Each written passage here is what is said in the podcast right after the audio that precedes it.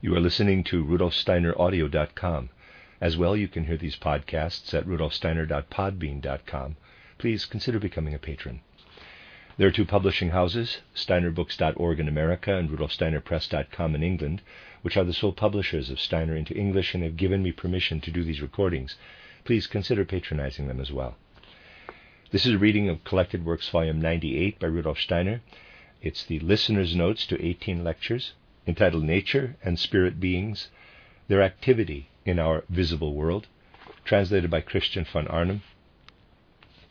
This is Lecture 17, given in Munich on the 14th of June, 1908, entitled Elemental Beings and Other Higher Spiritual Beings, Spiritual Beings of the Kingdoms of Nature. If we have often emphasized that the spiritual scientific worldview should not remain something abstract, something conceptual, not only something that we present as our worldview in moments of celebration in life to satisfy our inner soul needs, but that it should be something that deeply affects our whole life and existence from morning to night, then this becomes particularly clear to us when we consider the relationships and conditions of spiritual beings and the spiritual world in general, which always surround us in relation to us, to this life of ours. What we might call the physiognomy of outer life only becomes comprehensible to the human being when they can gain an insight into that which gives rise to this physiognomy of existence from the spiritual world. Just as we only begin to understand the physiognomy of a person when we know their soul, when we know how to interpret their gaze and explain their facial expressions, so too the outer world, in its large and small phenomena, becomes comprehensible to us when we learn to know what underlies it spiritually. We can already understand a great deal if we follow and observe life at every turn with our eyes sharpened by spiritual science. If I may start the introduction with an insight that impressed itself upon me recently, it is only to help us find our way into the mood of today's reflection. I have often drawn your attention to the remarkable way how, in the destiny of the world, in historical karma, things have become interlinked in European culture. I have pointed out to you how, in the Nordic mystery world, in the mystery world of the Druids, a certain tragic trait prevailed in their teaching. In the old pre Christian mystery world, the pupils were introduced to high spiritual wisdom, high spiritual science. But they were also always made aware of something. They were made aware that the view of the spiritual world, which it was possible to convey, especially in northern and northwestern Europe, would experience a special illumination through an event of the future. They prophetically pointed to the subsequent appearance of Christ.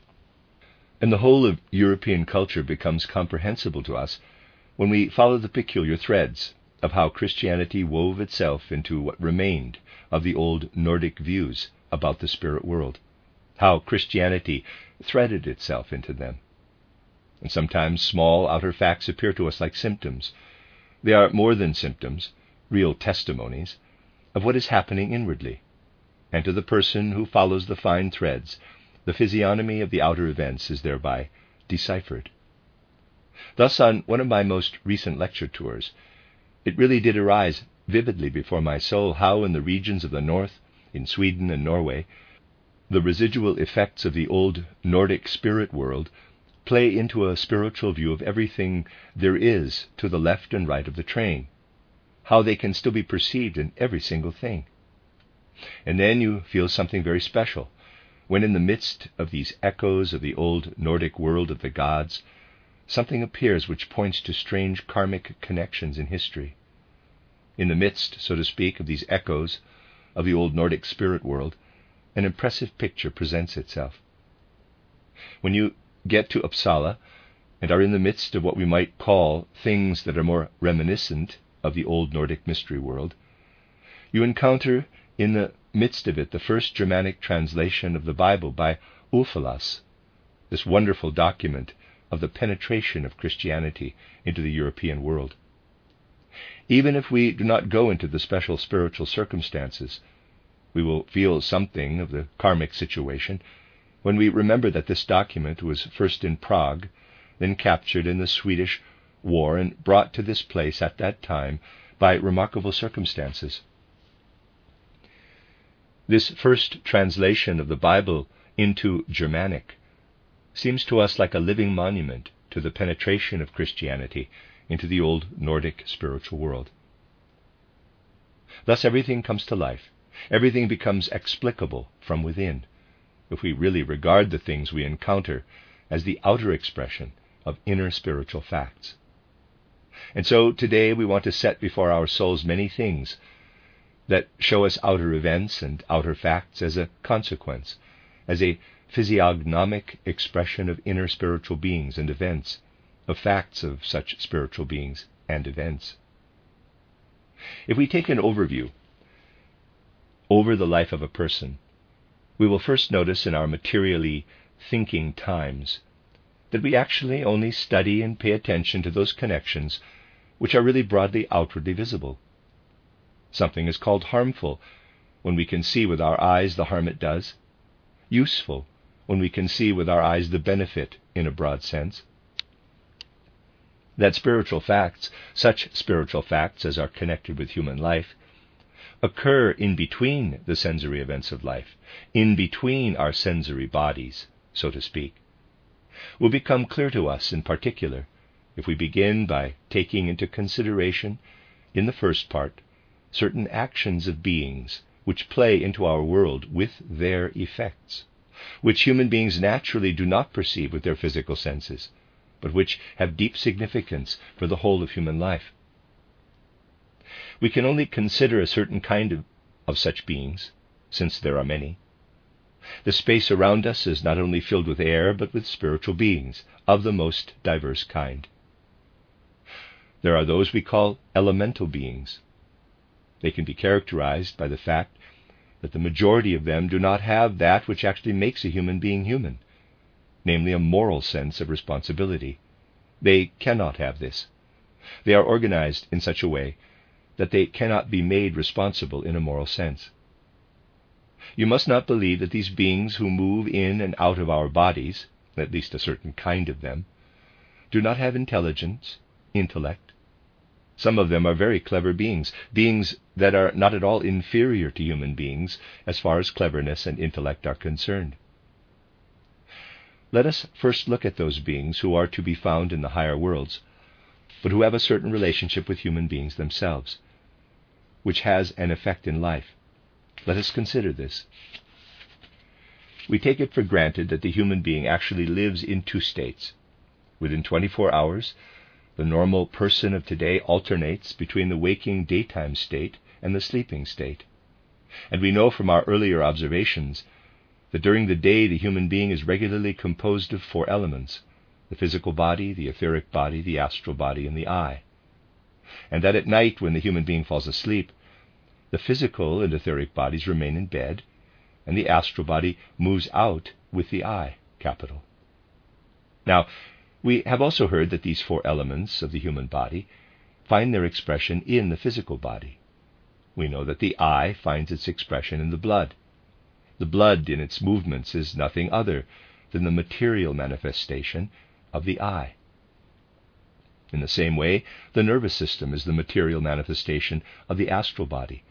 The glands of the etheric body and the physical body has, so to speak, its own manifestation.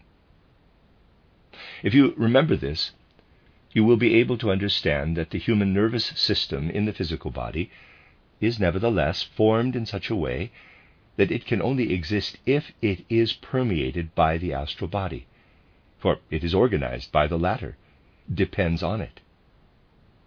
This astral body is its creator and sustainer. It can only live under the influence of the astral body. In the same way, the blood is connected with the I. Think what happens when you desert your physical body every night. You leave your nervous system in the physical body and take out the astral body, which is its foster father. You leave the thing which this astral body has to look after to its own devices. In the same way, your I departs and leaves the blood on its own. Human beings do this every night. They leave their physical body, or rather the nervous and blood systems, to their own devices. But the latter could not exist if things depended only on them. For they must, as they are, be permeated in the human form by an astral body, just as the blood must be permeated by something that is like the I. Now, what you yourself do not do, look after your nervous system, other beings must do. Therefore, you see how, at the moment that the astral body and the I move out of the physical and etheric body, higher beings from higher realms move in. They lower their astrality into the nervous system and supply nerves and blood. Every night, the physical body is taken possession of by that which moves down from higher worlds when the human being deserts their body.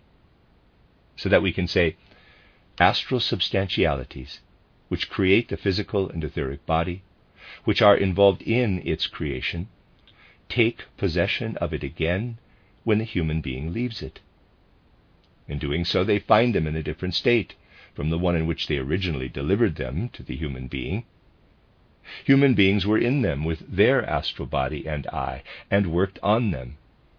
And here the spiritual beings from higher regions of the cosmos find effects which do not correspond at all to their higher spirituality, which are the after effects of what the human being brings about during the day in their physical body from out of their astrality and I.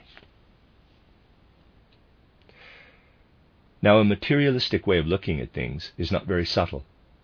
But when we enter into the mysterious facts of the spiritual world, we find that quite other effects are there, right down into the physical body.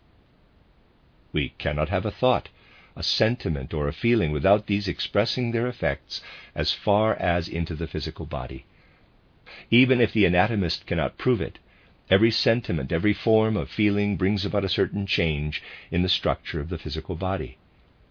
And this is then found by those beings which lower themselves into the human being. Of particular importance are those effects which are exerted on our physical body by all that the human being has in their soul by way of lies, slander, hypocrisy, the materialistic way of thinking believes that lies, slander, and hypocrisy are only harmful as long as they can be observed externally. This is not so, but very subtle effects, though not perceptible to a microscopic apparatus, extend to the physical body. When the soul then departs in sleep, the effects remain in the physical body, and these are found by the beings. And we must consider here not only those soul experiences, which in the gross sense are called lies, slander, hypocrisy, but also the subtle, conventional lies, for example, those which society today makes necessary. Lying out of politeness or manners, and the whole scale that can be cited of insincerity and hypocrisy and small slanders even in thought. All this comes to expression in the effects on the physical body and this is found by these descending beings. And something particular is brought about through the fact that this is inside the physical body at night. As a result, pieces of the substance of these beings, which descend into the body, are always torn off. Certain parts of the higher beings have to cut themselves off as a result. The consequence of lies and hypocrisy and slander during the day is the cutting off of certain beings at night, which thus have a certain relationship to the physical human body. These beings thereby gain an independent existence in the spiritual world surrounding us. They are beings which we count as belonging to the class of phantoms. Phantoms are such spiritual beings which in their external appearance are the physiognomic expressions, in a certain way replicas, of the human bodily parts and form. They are of such thin materiality that the physical eye, EYE, cannot see them, but they are, so to speak, of physical form. The clairvoyant sees pieces of human heads, human hands, whole figures buzzing through the air. Indeed, they see the inside of human bodies buzzing around, the stomach, the heart. They see all the phantoms which have become detached, in that the human being has passed on to their physical body that which is the result of lies, hypocrisy, and slander. Such phantoms which constantly buzz through our spiritual space will be proof to you that human life itself is the cause of beings which in no way have a particularly positive effect on the human being. For they have intelligent qualities in a certain respect and no moral responsibility. They eke out their existence by placing obstacles in the way of human life, many more obstacles than what we call bacteria. Something else indeed takes place. Important pathogens are to be sought in such beings. For if these phantoms are created by the human being, then they find in bacilli and bacteria a very good opportunity for their existence. They find nourishment in them, so to speak. They would more or less dry up in their spiritual being if this nourishment were not there. But these bacteria are in turn created by them in a certain sense. Because they are there, these beings of the physical world are something that can serve a purpose. Thus, something that is needed in a certain sense is also there as the result of mysterious causes. So we might say that the human being creates an army of spiritual beings of the class of phantoms through lies, slander, hypocrisy. It is similar with the etheric body, which human beings leave at night. This they have also set up for their life in such a way that the etheric body can only exist as a human etheric body when it is permeated by higher beings, when their own astrality is outside. Those beings enter the etheric body. We must bear this in mind.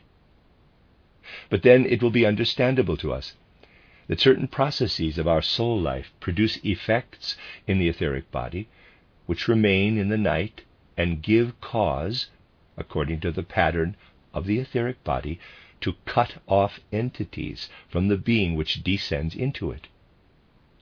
The processes of the soul which produce such beings are processes which are brought about in human coexistence by what we can call bad laws, wrong measures.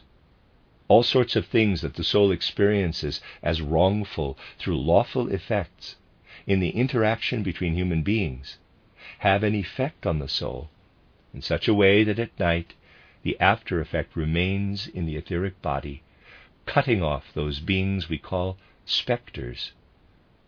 This is the second type of being which belongs to the kind that the human being creates.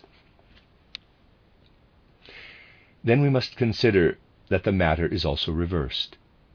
That which departs at night, the astral body, is organized in such a way that it is dependent on being inside the nervous system. If it is outside, then it is not in its proper place. Then it too must be looked after from higher worlds higher guardian spirits must unite with it.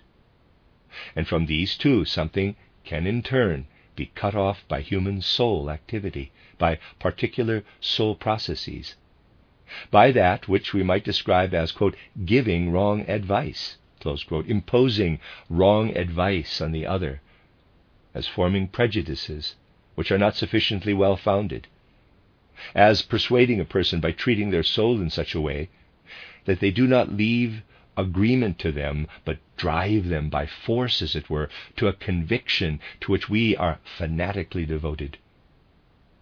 If this is done from one person to another, then an effect remains in the astral body during the night which cuts off from higher beings certain entities which we count among the class of demons. They are produced in the way described by the fact that people do not face each other with the attitude that can be expressed in the words, I will tell the other what I mean. Whether they agree with it is their own business.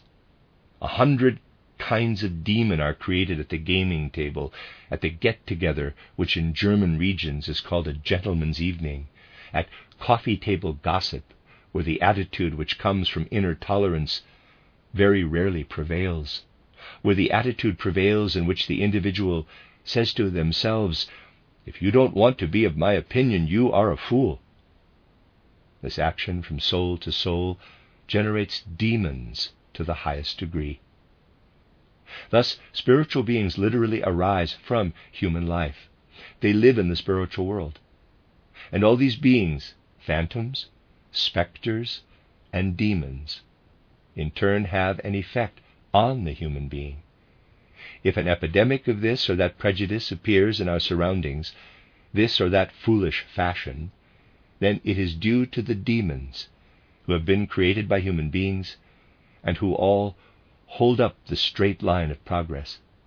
The beings created by human beings always envelop and buzz around them. Thus we see how the human being delays their own progress in that they can create things in the spiritual world. We must become aware of the fact that everything we think and feel has effects which are just as significant, and indeed more significant in the grand scheme of things, than that which is brought about by firing a bullet. The latter may be bad, but it is only considered more dangerous than the former because people can perceive it with their gross senses, while they do not perceive the former. This is one part of the spiritual life which the human being, as we might say, brings about themselves. Another part, the way human beings are involved in the interplay of the spiritual world, may be revealed to us in certain human cultural activities which are also more than what they appear to be to the external senses. To understand this, you must realize that there are other beings than humans. Human beings appear in such a way that we say they have the physical body as the lowest element of their being. Now, there are beings who do not have such a gross physical body in their present stage of development, but have the etheric body as the lowest element of their being but who are, in fact, here. Human beings can now bind such beings into their circles more than would happen without their intervention. Indeed, part of the development of culture consists in seeking to interact with these beings, whose lowest element is the etheric body. Such interaction is created by the fact that human beings, in a certain way, create physical bodies which these beings can use to supplement themselves through them. In this way, bridges connecting to these beings are built. Imagine in this flower basket, which stands here on the desk, a body which would correspond in its forms to certain forms of the etheric body of the higher beings we have been talking about. Then these would have the inclination to settle down there to entwine the flower basket, to combine with it. We would see how this basket gives rise to spiritual beings descending, grasping it lovingly, and feeling at ease to be able to descend in this way into the community of human beings. We need only create the appropriate forms, then we will create such bridges between us and such beings. And people have always done this in certain times in one way or another. Thus, in the time of Greek culture, people actually had, to a high degree, the gift of establishing contact with the spiritual beings which they called their gods. For these Greek gods are not figments of the popular imagination, but these Greek gods are real beings, are present, and are to be taken as beings Zeus, Pallas Athena, and so on, who have the etheric body as their lowest element. And how did the Greeks bring these gods into their circle? In that they, the Greeks, acquired to a high degree what we can call an architectural sense of space. The person who studies space from the standpoint of spiritual science knows that this space is not the abstract void of which our ordinary mathematicians dream, our physicists and mechanics dream, but something very differentiated. It is something that has within itself lines hither and thither, lines in all directions, force lines from top to bottom, from right to left, from front to back, straight and round in all directions. There are pressure effects in space of a spiritual kind, tensile effects. In short, we can feel the space, penetrate it with the feelings. Here I have often used the example that those who have a sense of space know why certain old painters paint three angels floating so wonderfully true to nature, so that those who have a sense of space know that these three angels hold each other like three cosmic bodies in space through their attraction. When the undeveloped person is told this, they arrive at the thought that the angels must fall down. They cannot grasp the fact that the angels support and hold each other. It is such mutually supporting, dynamic measures of which the ancients were conscious, who still had a living feeling for that old clairvoyance which existed.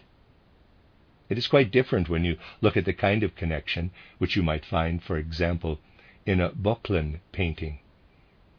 Without diminishing the other excellent qualities of the painting, to which there can be no objection, you find that strange angelic figure of which you have the feeling, if you have retained a living sense of space, that it must plop down at any moment. In more recent times, the living sense of space has been lost. The Greeks had it as an architectural as an artistic, architectural idea. A Greek temple is a crystallized spatial idea in the purest sense of the word. The pillar that supports what lies on it horizontally or inclined is not something conceived, but something that, for those who have a sense of space, already lies within the space and cannot be otherwise. The whole temple is born out of the concrete space. Anyone who sees the spatial lines can see this.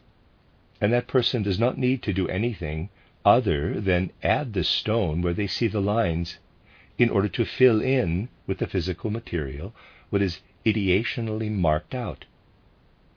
In the Greek temple, the spirituality of space is completely transformed into a visible form. By creating the crystallized idea of space in this way, forms were created that enabled those spiritual beings who have the etheric body as their lowest element to descend into the closed space thus created and find an opportunity to be present in the forms of that space. It is, therefore, not mere imagination, but the full truth, real truth, that the Greek temple was the dwelling place of the God. Yes, the God dwelt in it. He dwelt in it through the forms of the space. And it is the particular feature of the Greek temple that the invisible God descends and takes possession of the forms. In the Greek temple, you can imagine all people away. You can see no people far and wide. The place can be completely deserted by people, and yet the temple is not deserted. The God is within it.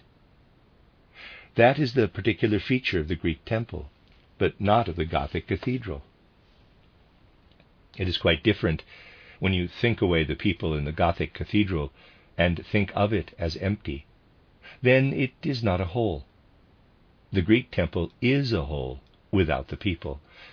The Gothic cathedral only when it contains the congregation, and when the folded hands are added to the pointed arches, when thoughts and feelings unite with the architectural forms. If you imagine them away, the Gothic cathedral is not a whole. This is how it differs from the Greek temple. It is a different architectural thought, born out of spiritual space in a grandiose way, but without people, it is not a whole. And then again, if it is spiritually populated, then spiritual beings of the kind described can descend when it is filled with a devout congregation. And so every architectural thought is concretely designed for something specific. The Egyptian pyramid is also designed in such a way that the soul which leaves the body may take the path which is marked out in the inner passages of such a pyramid. The passage of the soul out of the body into the spiritual world, is expressed there. In the Romanesque building, the idea of the tomb is expressed architecturally. A Romanesque church without a crypt is not whole, if it cannot be conceived of as a vault that rises above corpses. That is part of it. It is born in this way out of the idea of the risen Savior. It is the building of veneration for the tomb of Jesus Christ. In this way, you see that human beings build the bridge from the physical to the spiritual world through what they create in their forms. Even if it is not very comforting that human beings create an army of spiritual beings who stop their development, we may be reconciled when we see that human beings pave the way to higher spiritual beings through what they place into the world in the form of such architectural forms. And so it is no less with other works of visual art. It is the same with the works of sculpture and painting, that in their forms they give an opportunity to those beings which in their etheric forms are able to adapt themselves, as it were, to what is being created in order to place it around themselves. In the case of sculpture, it is more of an external arrangement, a surrounding of these sculptural works. In the case of architectural works, it is more of an inner filling. In painting, we come to other beings, to beings which have their lowest bodily element in very fine etheric matter. The person who understands this knows how astral etheric beings feel at home, where the painter, in their harmony of color, in their linear forms, gives them the opportunity to come out of the spiritual world into ours. Then there are spiritual beings who have the astral body as their lowest element, who therefore consist of even finer substance. These beings again find the possibility of having community with human beings in those arts which express themselves in moving form, in music. A room filled with the sounds of music is an opportunity for spiritual beings to enter who have the astral body as their lowest element. Thus, filling a room with musical tones is certainly something by which human beings create interaction between themselves and other spiritual beings. Just as human beings draw what we might describe as good beings into their circle through high, meaningful music, so it is also true that repulsive music draws bad astral beings into the spell of human beings. And you would not be very edified if I were to describe to you what hideous astral figures dance around in some modern musical performances when the orchestra plays. These things must be taken seriously. We have seen in this way how our visible world and an invisible world of spiritual beings behind it work together. The spiritual worlds come to expression in, in many other kinds of beings too. Thus, we find that where different kingdoms of nature meet, there is also cause for the appearance of spiritual beings. Here we can point to elemental beings who make life properly comprehensible to us. Thus, there is cause for the manifestation of certain beings when metal is in contact with the ordinary earth, when it nestles against it. Wherever the ordinary earth is permeated by metal veins, we find such elemental beings who are very clever but who use their cleverness to play tricks on human beings, but who also sometimes work benevolently, whom we call gnomes. Gnome like beings are found in the interior of the earth, and they are huddled together in certain places as long as the earth is firm. Hundreds of them are there together. If the vein is laid bare, then they burst apart.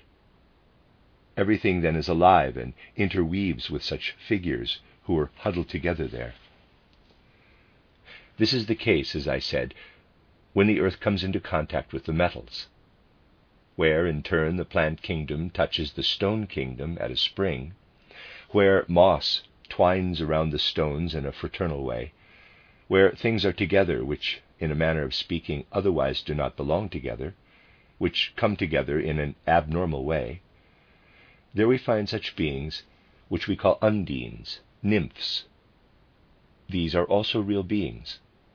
And finally, we find such beings, such elemental beings where the spiritual interacts with the physical, where the animal kingdom touches the plant kingdom in such a way that the beings are at first distant from each other and later touch. For example, when the bee feeds on the flower. In the space where the bee and the flower are together, taste develops. The sap of the flower is absorbed. There is a taste effect. This effect is perceptible to the spiritual researcher in such a way that they see something like an aura developing around the corolla. This is the expression of the taste process. And the whole thing gives rise to the manifestation of beings, which we call sylphs. These sylphs have a special task in the life of the bee, for they appear not only when the little bee feeds, but also in the swarm. There they show the way. They are the guides of the bee. Here we have an example of how spiritual science will one day become useful. The beekeeper's wisdom has emerged from clairvoyance. What is done in beekeeping has been passed down from ancient times. These are instinctive techniques. In earlier times, there was probably still a twilight clairvoyance. At that time, the beekeepers were able to make use of the activity of the sylphs in order to use them in organizing the bee's life. Modern beekeeping no longer knows anything about this, and therefore does many wrong things with its innovations modern science lacks the necessary insights. People will be able to shape such natural processes, in which they themselves must be involved, much more productively if they in turn know in a conscious way the workings of the spiritual beings. Anyone who takes a look at life in this field will see that as far as the science of bees is concerned, that which originates from ancient times is good while the naturalists of today do some dreadful things. It is not at all useful. It misleads people. Most beekeepers are guided by sure instincts and, fortunately, do not pay attention to modern science. Even those things that play a major role, for example, that exist as a theory about the fertilization process, are wrong and cannot stand up to the knowledge that penetrates reality. A person gives cause for such kinds of elemental beings to arise when they do not live together with the animal kingdom as people do, say, in a sports club, but, for example, as the Arab lives together with his horse or the shepherd with his flock of sheep. The soul effect between shepherd and flock of sheep is similar to the interaction between bee and flower, and therefore the feelings between shepherd and flock of sheep are the cause for the emergence of very special beings the salamanders. These are beings of subtle substantiality, who are very clever, very wise, even if they have no moral responsibility.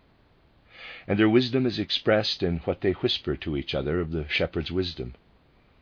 What is attributed to shepherds, who are not charlatans, is far from stupidity. It contains a lot of what is whispered to shepherds by such beings as arise from the shepherd living together with the flock of sheep. But anyone who wants to do these studies will not have the opportunity for much longer, because such things are dying out. But a while ago it was still possible to do such studies quite well if you found the selfless people in the countryside who knew all kinds of things about the rules of health and healing. They knew very important things. So much so that Paracelsus could say that he had learned more in contact with such people than at any university. That is not without reason. So we see how there is still a region where spiritual beings are in our surroundings, who enter our sphere in a particular way. We mustn't ask, so where do these beings come from? The world has all kinds of spiritual beings in its shallows. It is only a question of the opportunity to somehow bring them to the right place. Even if the comparison is not nice, it is correct. In a clean room there are no flies. But if the house is badly kept, if all kinds of leftovers are left lying around, then the flies are soon there. It is the same in the invisible world around us. As long as people don't give them the opportunity, spiritual beings are not there. But if we give them an opportunity, then they are always there. Then they enter our circle. Then they come into contact with us. This is something that shows us how the human gaze can expand beyond the physiognomy of the outer world. Just as the soul creates its own visage, so the spiritual beings work and are active into our world. And an age will come for human beings when they will necessarily be dependent on shaping their life out of knowledge of this spiritual world. Today they can only tackle the world with their gross senses. But we shall see how we once again advance toward the human being working out of the Spirit, how we advance toward an age in which our whole environment will be an expression of the Spirit.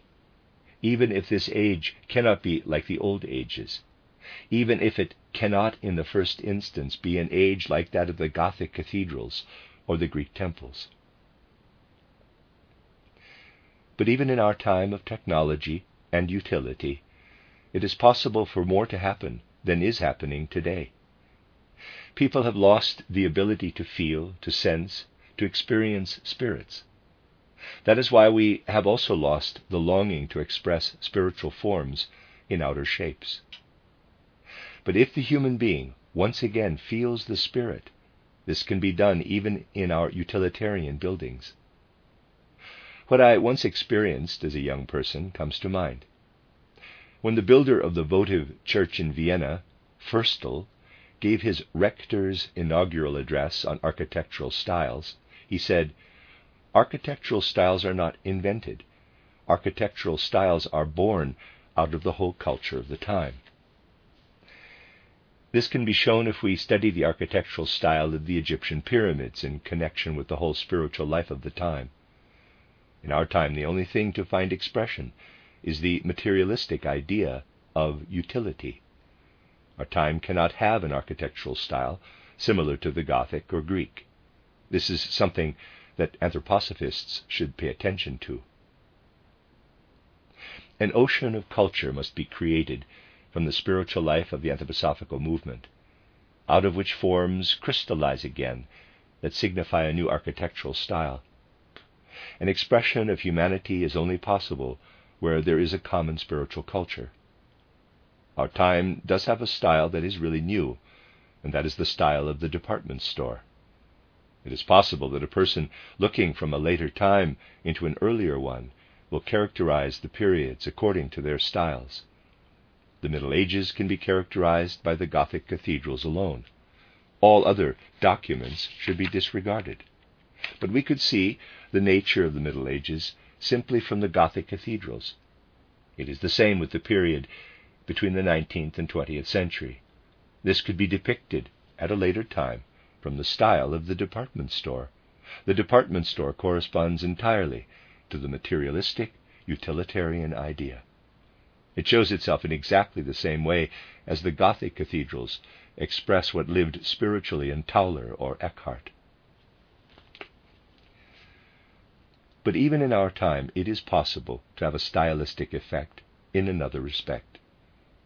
Our cultural resources are so capable of shaping form that they could have a much more educational effect on the soul life of the human being than they do today. Today, for example, we have the age of the railways, but as yet no architectural style for the stations, because the human being does not feel what happens when the railway arrives and departs, because the human being does not feel that what happens when the railway runs can be expressed outwardly. Arriving and departing locomotives, that which must enter, can be expressed in the hollow forms of the building. Hopefully, when humanity has mastered airship travel, it will be so far advanced that it will also be able to connect the idea of departure with the place of departure, so that in the latter's shape we will have the feeling that only an airship can take off from there. Spiritual life can be expressed formalistically in everything. Only when we feel that we are surrounded everywhere by the expression of the soul as was the case in the Middle Ages, will the right thing be achieved. This can only happen when such a culture pervades human lives as comes from the views of spiritual science. Spiritual science is not an impractical thing. It is something that must permeate and take hold of the culture of the world.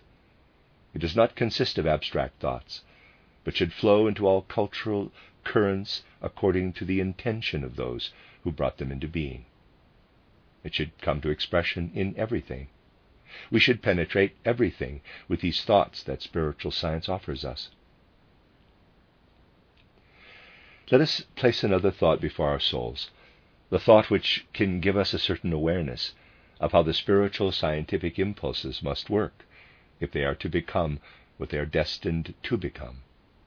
And it is good, especially as we conclude a winter season and go our separate ways, if we depart with our feelings and mind strengthened in this way. If we allow something of this to flow into our hearts and take it out and always feel ourselves to be members of the spiritual scientific stream in the world. It may be that many people outside today still know nothing of spiritual science.